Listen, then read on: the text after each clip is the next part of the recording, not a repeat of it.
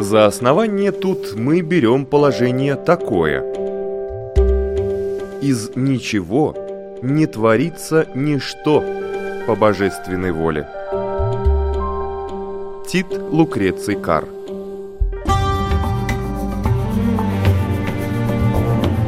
Дерзкие теории Смелые гипотезы Предположения, которые завтра могут стать аксиомами Природа вещей на латвийском радио 4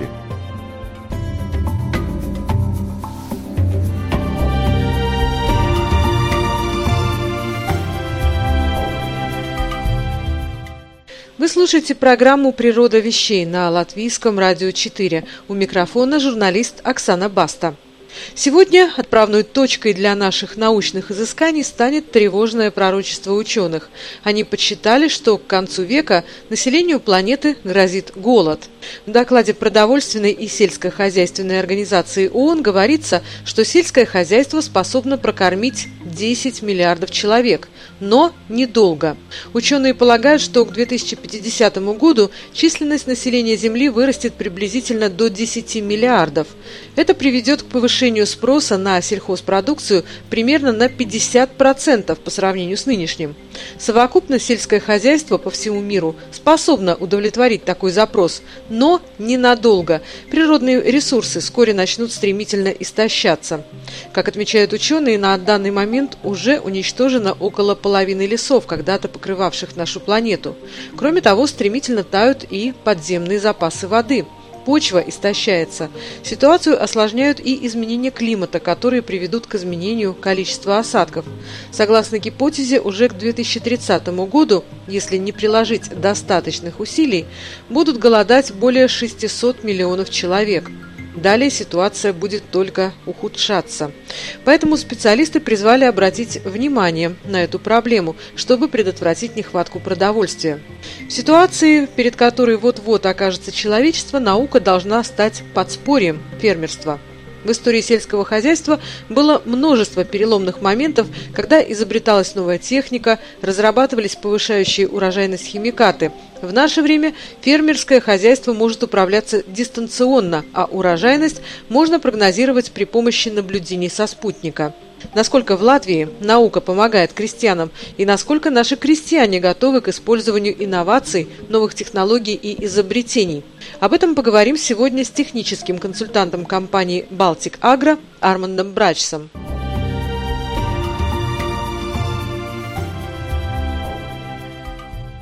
Многие, кто думает о сельском хозяйстве, считают, что это некая такая достаточно архаичная область, где, в общем-то, достижения науки не так важны. Хотя, если мы посмотрим на историю сельского хозяйства, то в ней было несколько таких ключевых переломных моментов, из-за которых продуктивность полей увеличилась несколько раз, появлялись новые культуры, новая техника. И каждый раз э, наука была тем э, двигателем прогресса, который улучшал вот эту ситуацию и позволял перейти на некий новый уровень. Я согласен, что был период, когда все фермера научились выращивать больше. Появилось больше химии, появилось больше гербицидов и фунгицидов, которые, в принципе, мы научились, как бороться с болезнями. И из этого мы, в принципе, получали намного больше урожая. Но так работая интенсивно, как мы работали, мы, в принципе, забыли о структуре земли, забыли о наших самых лучших друзьях червяков. И, в принципе, работая интенсивно, сажая только зерновые, после зерновых, зерновые, самый легкий вариант был идти просто плугом. То, что мы видим, все под землю подкопали, да, ничего больше не видим, да. Из-за этого, конечно, мы не думались, да, что солнце, дожди, вымывается все, да. Чем больше трогаем, тем больше, в принципе, испаляется все, да. И сейчас, почему мы в такой стадии, где мы сейчас находимся, да, есть много пример, где фермера за границей, они плугом не трогали землю уже 10 лет. И в этом году получилось так, что два хозяйства, в принципе, находятся в одном районе, один немец, другой датчанин. Немец только идет плугом, он всю жизнь шел плугом, да.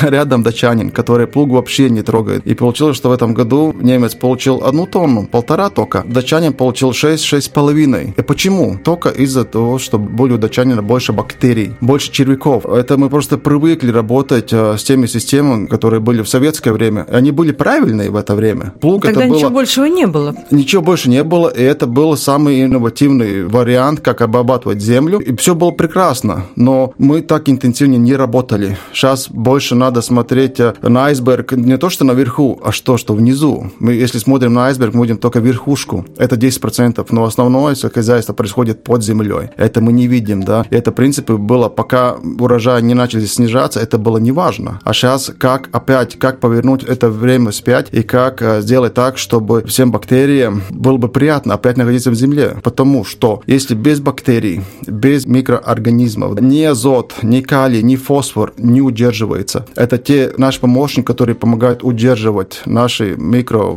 и макроэлементы в земле. Ну, это, наверное, самое основное сейчас. Второе, то, что, в принципе, тоже мы знаем, что война двигает человечество, в принципе, на всякие открытия, да, а в наше время это погодные условия двигают фермеров быть намного инновативнее. Те макро- и микроэлементы, которые были в советское время, они уже неэффективны. Нам нужно искать другие, нужно искать что-то немножко меньше. Ну, мы научились делать аминокислоты. Что такое аминокислоты? Это, в принципе, то же самое пища, но уже переработанная, да, это тот же самый азот. Сначала идет азот, потом идет аминокислот, потом идет белки, потом идет протеин, да. Конечно, наши погодные условия, у нас а, есть больше больше нужда использовать именно аминокислоты при каждом распрыскивании, да, потому что, опять же, у нас когда-то были только дешевые сульфатные удобрения. Что означает сульфатное? Это там сера и, в принципе, на базе соли. А если у нас получается дисбаланс соли и воды в листике, да, что получается? Все, принципе, клетки, да, они, в принципе, сжимаются и больше не отжимаются. Мы уже потеряли пол урожая, потому что мы не знали этого. А аминокислоты, в принципе, это удерживают в любых условиях погоды. Конечно, надо думать инновативно. Если, опять же, одна из больших ошибок, да, идет фермер плугом, да, он шел плугом, и что получается, он плугом уже эту работу сделать не может, он покупает фрезу и еще раз давливает эту землю. И в конце концов, если это будет продолжаться в течение, не знаю, 5-10 лет, все, там это, эта земля будет пустая, это, она будет то же самое, что выращивать в песочнице уже ничего не поможет. Да. То, что называется, трава не расти, да? Это, ну, вот именно, да. Это, это, опять же, у нас столько много инновационных сейчас появляется машин, и все это, в принципе, происходит, э, нам идет уже, в принципе, со старой Европы. Когда-то Европа к нам ехала учиться, как выращивать, да, а, а сейчас мы, мы должны смотреть уже в другую сторону. И опять же, интересная такая ситуация. Если взять пшеницу, мы привыкли, что будет 3 тонны, 5 тонн, может быть 6 тонн, да. Но если взять, копнуть поглубже, то пшеница потенциал до 20 тонн с гектара. Это, в принципе, ну, ужас, да, как это так получается. Но, опять же, смотреть дальше. Конечно, это может получиться так, такие урожаи в Англии, это может получиться в Германии, где-то, да, в Франции, из-за того, что там зимы не такие суровые, как у нас. Но если мы знаем, что у нас такая зима будет суровая, опять же, да, Почему э, не вкладываться в аминокислоты? Снижаем стресс. И только из-за этого мы можем, опять же, поднять наш урожай. Но не забываем о микроклимате Земли. Если там будет все пусто, все будет плохо. Если там будет жизнь под землей, да, то, в принципе, и при минимальных удобрениях результат будет больше, чем вкладывать в пустую землю очень много удобрений, которые, в принципе, нитрофикации не происходит. И это все просто вымывается потом в реку. Я технический агроном в Балтикагро. Да, да. И, конечно, даже смотря на фермы, которые занимался фермерством до 20, 30 и 40 лет, да, я, в принципе, сам занимался 15 лет, да, когда работал в других хозяйствах, да. В принципе, даже сейчас э, ты приезжаешь в хозяйство, ты смотришь, что он дом строит с крыши. Да? То есть?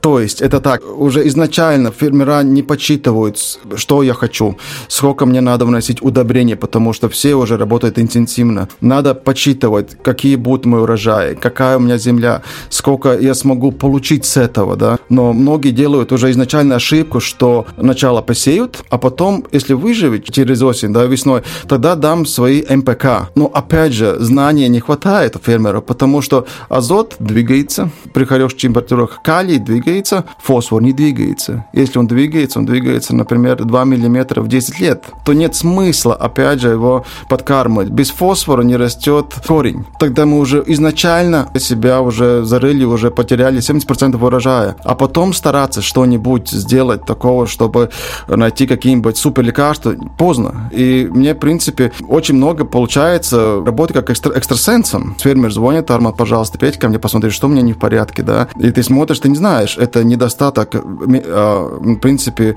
микроэлементов или это болезнь, потому что, в принципе, с виду очень одинаково. Болезни и недостаток, а, скажем, ну, элементарных а, азота или фосфора или калия, да. И тогда ты начинаешь спрашивать, что ты сделал, когда ты сделал, чем ты сделал, да, как ты посеял, как ты, ты пахал землю, ты не пахал землю, да.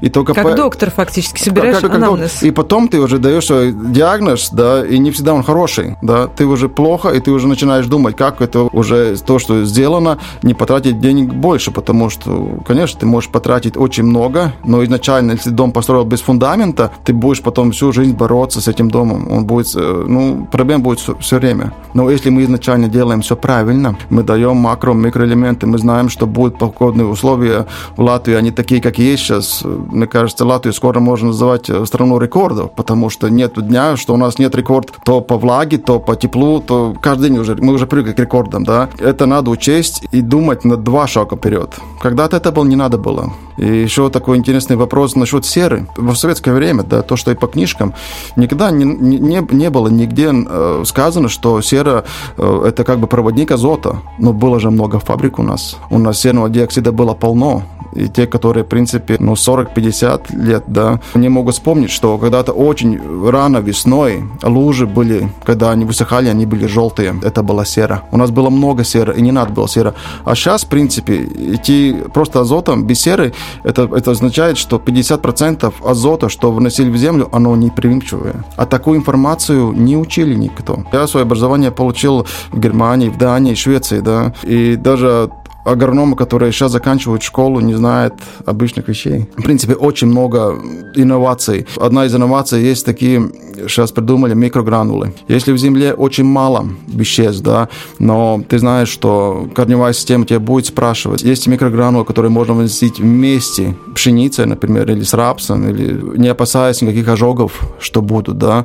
И, конечно, для старта, для это все будет хорошо. Но опять же, фермера не готовы к этому. Они не хотят э, свою старую машину менять на новую. Но телефон новый они хотят. Телевизор новый они хотят. А в принципе вкладывать деньги там, которые это все деньги дают, чтобы покупать это все новое, они не хотят. Они просто думают, что опять же будет хорошо, мне повезет. Ну, это в принципе, это везение, это уже закончилось все. Сколько вообще фермеров делают анализы почвы? Мало. Сейчас, конечно, будет новый закон, который, в принципе, принудительно это будет, надо будет сделать, да. Я бы сказал бы так, без химического, скажем, анализа почвы очень трудно сказать, что тебе нужно, потому что то, что мы видим, это не всегда правда. Мне тоже, в принципе, когда я делаю какой-нибудь свой анализ для себя, помочь фермеру, да, я смотрю, какая земля, какая структура, что там можешь не хватить, да, потому что фермер не хочет вкладывать деньги туда, куда им нужно большое количество фермеров, которые думают, что просто навозом можно, в принципе, компенсировать э,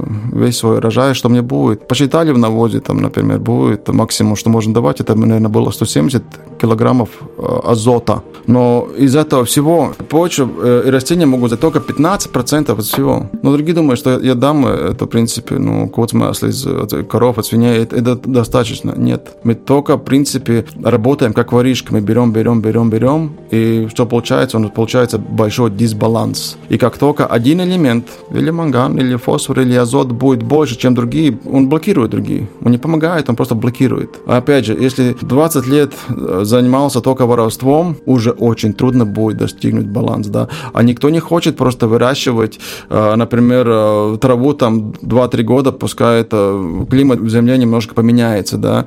Нет, все хотят интенсивно, да. У всех большие уже расходы, да. И, ну, я думаю, что если не менять мышление и не становиться немножко умнее, и как, думаю, как в шахматах, да, играть на три шага вперед, то сказать, что сейчас это то же самое, что сказать «мне нравится садомазу», да. Это так можно сравнить. Нельзя так делать, да. Надо быть нам умнее. У нас очень много в рынке инновационных продуктов. Дешевое не значит хорошее, да. Я, в принципе, не, еще пока что не купил ни одну вещь, которая дешевая и хорошая. Не всегда то, что мы видим в продуктах, да, что на рынке очень много, да, там, например, столько-столько азота, столько-столько фосфора, но мы же не знаем, из чего он сделан. Если, например, пепел, да, содержит очень много фосфора, и очень много используют пепел, да, другие используют, в принципе, что даже насекомых отгонять, да, ну, этот пепел в фосфоре, как он там появился, и на больших температурах, это значит, что он в кристалле. И когда кристалл будет разлагаться в земле, сколько надо лет? Сколько много. надо лет?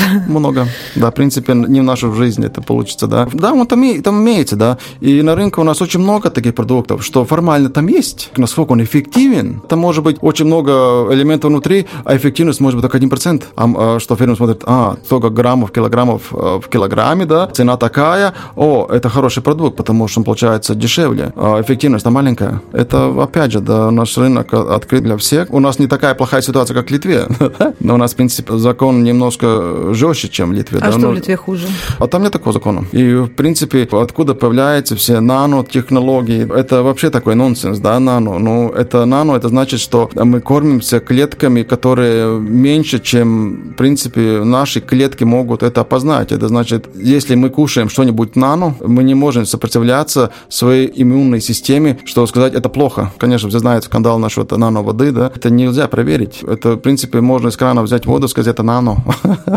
Но там будет внутри что-нибудь, да, из элементов, ну, назовем это нано. Что я хотел этим сказать? Если выбирать продукт, то выбирать э, надежной фирмы, да, которая тоже может э, доказать свои испытания, показать свою фабрику. Если идем к основам, то самое важное – это сделать баланс земли. Каждый фермер, в принципе, должен сам понять, сколько у него червяков осталось. В принципе, должно быть так, лопатой копнул, посмотрел, сколько там осталось. 2017 год, сколько было осадков. Не знаю, почему никто об этом тоже не разговаривает. Сколько эти осадки вымыли микро- и макроэлементов, сколько эти осадки убили дренажные системы, сколько эти осадки убили вообще живую жизнь организмов. Никто же не проверял этого. Если земля убита, там ничего не происходит. А у нас есть какие-то вот исследования на министерском уровне, например, вот латвийских земель? Нету, такого нету. Как странно. Странно. В Литве есть. В Литве, в принципе, это государство, государственное заведение, которое, в принципе, это контролирует. Они контролируют, сколько, в принципе, что происходит с землей, какая происходит эрозия и, в принципе, какие остатки макро- и микроэлементов вообще в земле. Каждый год, да. Нас этого, не знаю, почему это, это мы так не делаем, да. Этот год тоже будет интересный, потому что если прошлый год все утонули, были большие урожаи, в этом году в среднем никто не думал, что будет такая жара в течение трех месяцев, да. У нас было даже жарче, чем в Испании, чем в Италии. Вообще не было никакого дождя. В конце концов, конечно, большие убытки и маленькие тонны у всех, да. Почему маленькие тонны? Изначально все было прекрасно, поля выглядели довольно одинаково и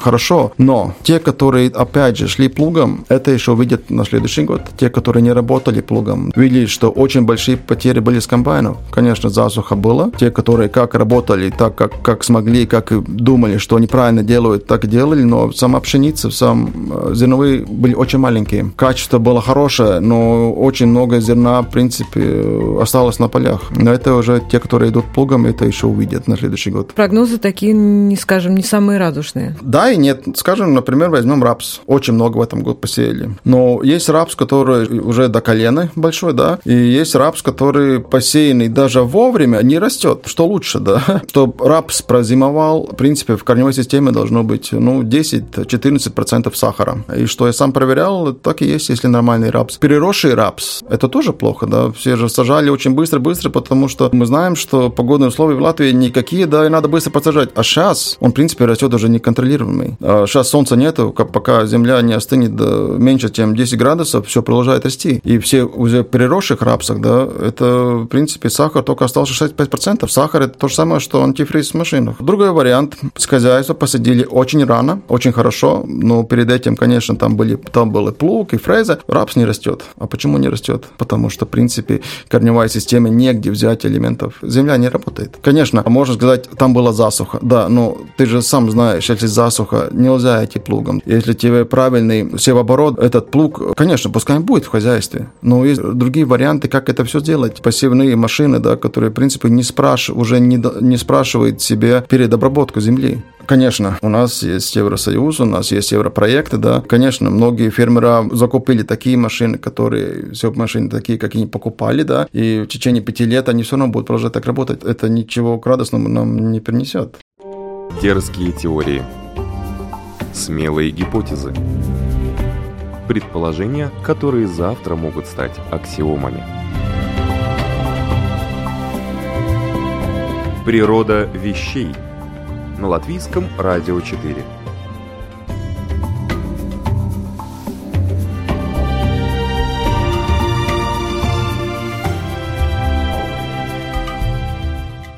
Это программа «Природа вещей». О научном подходе к сельскому хозяйству мы говорим с техническим консультантом компании «Балтик Агро» Армандом Брачсом. К слову, научные достижения всегда двигали вперед агронауку. В настоящее время к услугам продвинутых фермеров не только достижения биохимии, но и гаджеты. Мобильные компьютеры, например, специальный агрокомпьютер «Намат» Он используется для расчета гектаров полей, снятия образцов грунта по зонам или графическим сеткам, нахождения и отметок вредителей или проблемных зон. Телематика. Представьте себе развернутую на вашем мобильном компьютере карту, которая показывает, где вся ваша сельхозтехника и другие транспортные средства, каков уровень топлива, сколько химикатов было применено и сколько урожая собрано, и даже предупреждает о том, что какая-либо деталь оборудования скоро выйдет из строя строя. Такая тотальная слежка возможна при помощи телематических платформ, разработанных несколько лет назад. Навигация, прогнозирование, отслеживание и другие полезные функции с беспроводной связью помогают сделать использование техники максимально эффективным. Воздушные и почвенные сенсоры. Изобретены они были еще в 2013 году, а воплощены в реальность три года назад – Например, сенсор Crop Circle анализирует состояние пастбищ по нескольким критериям – цвет травы, плотность растительности и ее сочность. Сенсоры урожая определяют оптимальные объемы вносимых семян при посеве культур. Оптические датчики или дроны могут определить здоровье урожая по всему полю, например, с помощью инфракрасного излучения.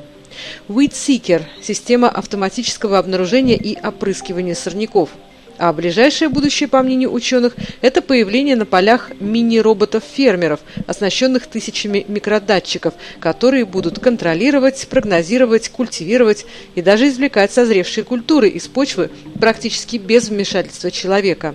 Согласно прогнозам, научные исследования в этой области завершатся в 2023 году, а воплотятся маленькие роботы-помощники в реальность в 2026. А вот в идеале, скажем, как э, фермеру надо подходить э, к своему хозяйству, если учитывать вот этот научный фактор? Сотрудничать с лабораториями? Закончить, э, наконец-то, учиться на своих ошибках. А надо научиться слышать агронома, который учится, да, который учится каждый день, который ездит по всей Латвии, да, с одного хозяйства на другое, другое, да, которое, в принципе, а, видит намного больше, чем а, одно хозяйство. Во-вторых, в принципе, надо научиться немножко почитывать и себя спрашивать, да, какие потребности культуры будут, что я хочу сажать. Эта земля, которую я имею, это вообще пригодна для такой культуры? Маленький пример, если у меня очень песчаная земля, ну не надо мучиться там ячмень сажать. Будешь мучиться каждый год, он будет не расти, не расти, все время в стрессе, да, не надо. Но значит там будет или пшеница, или, или рожь, да. Все риски мы, конечно, мы не можем сказать, но в принципе, мы можем себя немножко подготовить, если такой риск придет к нам, да, например, засуха или слишком много влаги будет, да, мало солнца, нам нужен всегда план Б. А так мы, фермера, обычно играют пожарников, да, пожар есть, тушим, пожар есть, тушим. Вы, я так понимаю, много читаете, много следите за тем, что происходит, какие тенденции в мире. Куда развивается наука? Ну, что происходит, в принципе, за рубежом. Там плуг, в принципе, уже никто не использует, только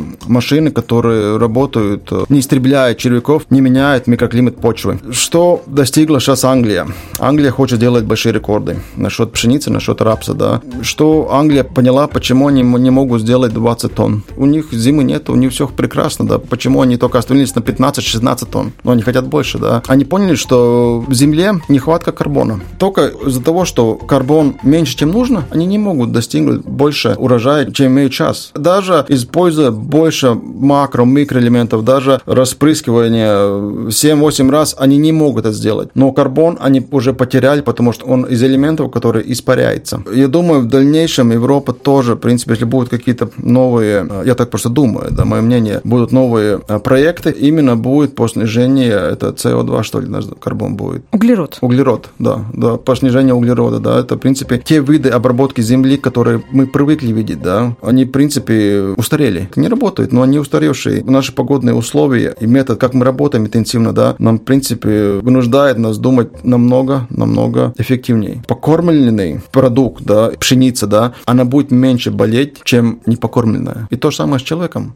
Если мы сыты, если мы кушали хорошую пищу, мы меньше болеем. Если мы будем только кушать э, одну и ту же пищу, только картошку, без ничего, мы будем болеть очень многими болезнями. В принципе, это не болезнь, это будет просто нехватка каких-то элементов. Да. Это все одинаково, да. Говоря об удобрениях, я читала об интересном проекте. Вот э, разрабатывают э, новый тип пролонгированного действия удобрений на основе биоразлагаемых полимеров. И эти удобрения позволят, как считают ученые, сделать вот фрукты и овощи, которые выращивают при помощи них в промышленных масштабах экологически безопасными. И при этом вот эти удобрения, они будут очень легко вноситься в почву, о чем мы вначале говорили, вот чтобы они усваивались, не просто вносились и там оставались. Много слышал и от таких, да, которые разлагаются не то, что быстро, а медленно разлагаются. Это, в принципе, конечно, корневая система будет намного больше иметь времени, чтобы до них достигнуть, да. Опять же, что у нас экологически, не экологически, да. Мы как бы не выращиваем ничего в Латвии, да, что, что GMO, что не экологическое, да. И опять же вопрос. Конечно, можно выращивать 100% экологично, но зерно будет больное из недостатка да, элементов. И можно выращивать обычным способом, да, тогда внесение и гербицидов, и фунгицидов, и витаминов. И это зерно будет э, здоровое. Зерно будет экологическим, если он будет покормлен правильно, вовремя. И не надо будет не давать никакие фунгициды, да, что, в принципе, его лечить. Все болезни не только из-за погоды, из-за сорта. Это, в принципе, изначально неправильный сев-оборот. Во-вторых, это будет, э, конечно, какие семена ты используешь, старые, не старые. В-третьих, когда ты посеешь, не надо сеять в земле, которая холоднее 5 градусов. Это только будут проблемы. Это, угу. в принципе, изначально уже будут бактерии, которые будут уже за собой нести болезни, да. Если все делать правильно, то, в принципе, можно избежать очень много фунгицидов. Гербициды, опять же, то же самое. Если все делать правильно, э, тень, которая будет от пшеницы, от рапса, да, это самый лучший гербицид. Но, опять же, если земля пустая, растения не растут, но мы хотим, чтобы они росли, конечно, земля не любит э, пустоты, да, она будет заполнять что-нибудь. Заполняет всякой ерундой, травой, да. Что мы делаем? Убиваем ее гербицидом. А что потом этот гербицид делает на почве? Он разлагается, не разлагается. Или там есть бактерии, он убивает бактерии, не убивает бактерии. Это мы не знаем. Но это мы сейчас чувствуем, что, в принципе, урожайность, она снижается везде в Латвии, да. И что-то надо думать. Надо думать, опять же, намного инновационнее, да. А насчет этих удобрений, что вы рассказывали, да, да, есть такие, но я думаю, что там по большому будет маркетинг. То, что мне, конечно, ну, в этом нравится, не нравится, да, хорошо, медленно разлагается, но если растение растет интенсивно, это получается, что ему будет нехватка, потому что разлагается слишком медленно это удобрение. Угу. Азот есть азот, калий тоже есть калий, но, в принципе, надо смотреть, откуда берется фосфор, да, потому что в мире там, не знаю, может быть, 3-4 места, где только этот фосфор достают. Какие-то еще, возможно, научные свежие разработки, которые пока не пришли в Латвию, но уже активно используются другими странами. Может быть, есть что-то, до чего мы пока еще вот не доросли, но стоит уже туда поглядывать. Да, один из этих, это, как в принципе тоже рассказывал, это будут а, микрогранулы. Микрогранул это, в принципе, то же самое удобрение, по большому, без азота, которое очень быстро разлагается при очень маленькой нужды влаги. И, опять же, очень популярны эти продукты именно Швеция, Норвегия. Это будут холодные страны. Там, где, в принципе, дней вегетации намного меньше, да. В Латвии тоже можно как бы разделить на две стороны, да. Есть э, Латгалия, Видземе, да, и Земгала, Курземе. То такой продукт я очень хорошо вижу, например, э, в Латгалии, Видземе. Вегетационные дни там меньше всегда получается, да. И это как, как бы инновация. Но для этого продукта нужна специальная машина. Если посмотреть опять же в Англию, да, что они вносят, да, они очень много работают, конечно, чтобы снизить стресс. Сейчас инновационный продукт, может быть, есть э, продукты с моря. Почему с моря? Потому что, в принципе, я не скажу название этого продукта, да, но морская трава, она тоже, в принципе, половина жизни под водой, половина над водой, да, и, в принципе, такая трава вырабатывает себе вещество, что, в принципе, как антистресс. Она привыкла к этому, да, и я знаю, что такие продукты тоже используют э, и Франции, да, в принципе, морской, морской продукт, который холодным способом ее сок выжимают, и тоже вносит э, и пшеницу, и, и, и в рапс, и, в принципе, это, как бы, ну, не скажу, что это гормон, но это тоже аминокислоты, но уже в чистом виде. Такая, как бы, инновация, да, на, насчет этого очень много работает. Все хорошо, что этот продукт, он, он э, экологический. Я надеюсь, что со временем, может быть, и в Латвии этот продукт появится, и те фермера, которые себя называют экологическими, они, в принципе, ничего не могут использовать Латвии до, до сих пор, да. А так у них появится еще какой-нибудь маленький, какой-нибудь продукт или группа продуктов, что и фермера, которые себя называют эко, смогут э, немножко повысить э, уровень урожайности и снизить э, болезни, да, своих культур. Давайте напоследок немножечко, как говорится, заглянем в будущее, повизионерствуем. Угу. Вот если у нас сейчас была бы возможность обратиться к ученым и заказать им, сделать заказ для нужд латвийского сельского хозяйства, ну и не только латвийского вообще. Угу. Нам нужны вот такие, такие, такие изобретения. Вот неважно, что это пока что не изобретено и не работает в реальной жизни, чтобы какое изобретение помогло бы латвийскому фермеру? Во-первых, я бы заказал бы, чтобы изначально нам все равно нужны анализы. Какие-то экспресс-тесты? Ну да, в принципе, нужен, нужна анализ почвы, понять, где мы вообще находимся, чтобы что-то у Дедушки Мороза спрашивать. И тогда уже смотреть уже на уже по большому, что нам нужно. Может быть, нам не нужно больше машины, может быть, нам нужно побольше помощи из государства, да, на то, что не только выращивать интенсивно, да, на помощь государству, что, что именно надо выращивать. Может быть, нам нужно подсолнух выращивать, да, может быть, нам нужно э, рожь выращивать больше, да, но пускай государство закупает его по больше ценах, что, в принципе, нам надо сделать свою почву опять плодородной. Если мы, говорю, будем продолжать, как мы сейчас работаем, очень интенсивно, да, э, ни к чему хорошему это не, не приведет. Конечно, стараться избегать стресса. Стресс не только плохо для, людей, да, но и для растений, да, потому что недостаток пищи, да, если мы голодные, мы всегда злые. Растение то же самое. Если будет голодное, оно будет злое и будет стресс. Вот это можно было спросить у Дедушки Мороза, да, вот плодородную почву и делать максимально то, чтобы она была плодородной. Знания каждый может учиться, но я посоветовал бы обращаться к агрономам. Не, не прыгать из-за каких-то центов, да, за что-нибудь дешевым. И опять же, ну, я сам работаю в Балтик Агро, да, я знаю, что есть и другие большие компании, да, и фермеру саму надо решить, которой компании он будет ну, доверять больше. Фермер должен почувствовать, что агроном не только помогает ему в бизнесе, но и помогает э, оживить землю. Э, насчет э, технологий, да, нам же тоже нравится, если у нас есть, когда мы кушаем, три вида пищи, да, у нас есть стартер, у нас есть основное и сладкое. То же самое и для, в принципе, и для зерна или для рапса, для, для всех растений, да. Есть пища, которая нужна для старта. Потом есть, конечно, есть основная пища, без которой мы не можем, да. И потом мы любим сладкое, и там мы себя хорошо чувствуем. Разновидность. Это не только думать, что я дам основной МПК, это бы будет хорошо. Нет, мы должны вносить и другие макроэлементы через листья, да. И, и тогда уже смотреть, но это, в принципе, уже будет на бычах агронома сказать, что именно. Есть очень много пород пшеницы всяких, да, и каждая она, в принципе, которая больше интенсивна, которая меньше интенсивна, да, агроном должен знать, что тебе надо будет еще, да. Надо включать в рацион еды и микро и макроэлементы через листья. Баланс земли мы уже давным-давно давно нарушили. И как долго мы его разрушали, тоже время и пройдет, пока мы его обратно в баланс положим. Сколько это лет? Для кого-то это будет 20 э, лет, для кого-то будет, может быть, 2 года. Это смотря по почве, да. Конечно, если очень примитивно сказать фермеру, вот э, какая у тебя почва, это, в принципе, на поле, посмотреть, где палки, да, которые как, как да, заборы забор. были, да, и там, в принципе, посмотреть, потому что там, где земля будет водовитой, там, в принципе, она будет эту деревяшку кушать. Если поглубже, да, там деревяшка будет как и новая, значит, там, в принципе, никакой жизни нету. И зачем это глубину поднимать наверх мертвую землю? Не надо. Нам нужно работать там и сажать там, где у нас живая земля. И то, что было когда-то, это уже неэффективно. Не только телефон развивается, и хозяйство тоже развивается, да. На сегодняшний день сельхозугодья занимают 38% поверхности, свободной от льда суши. Тем не менее, даже сегодня более чем один из каждых семи человек испытывает нехватку белка и энергии в рационе. Еще больше людей страдают от недоедания и нехватки других элементов питания.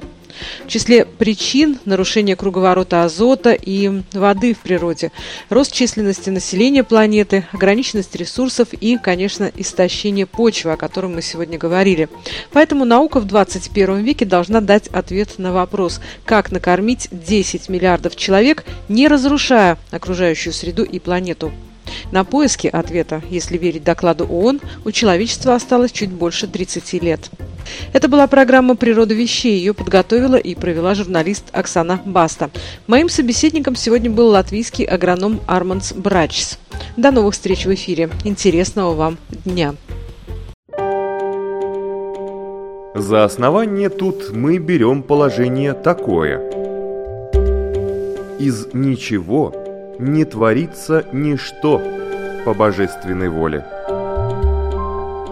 Тит Лукреций Кар.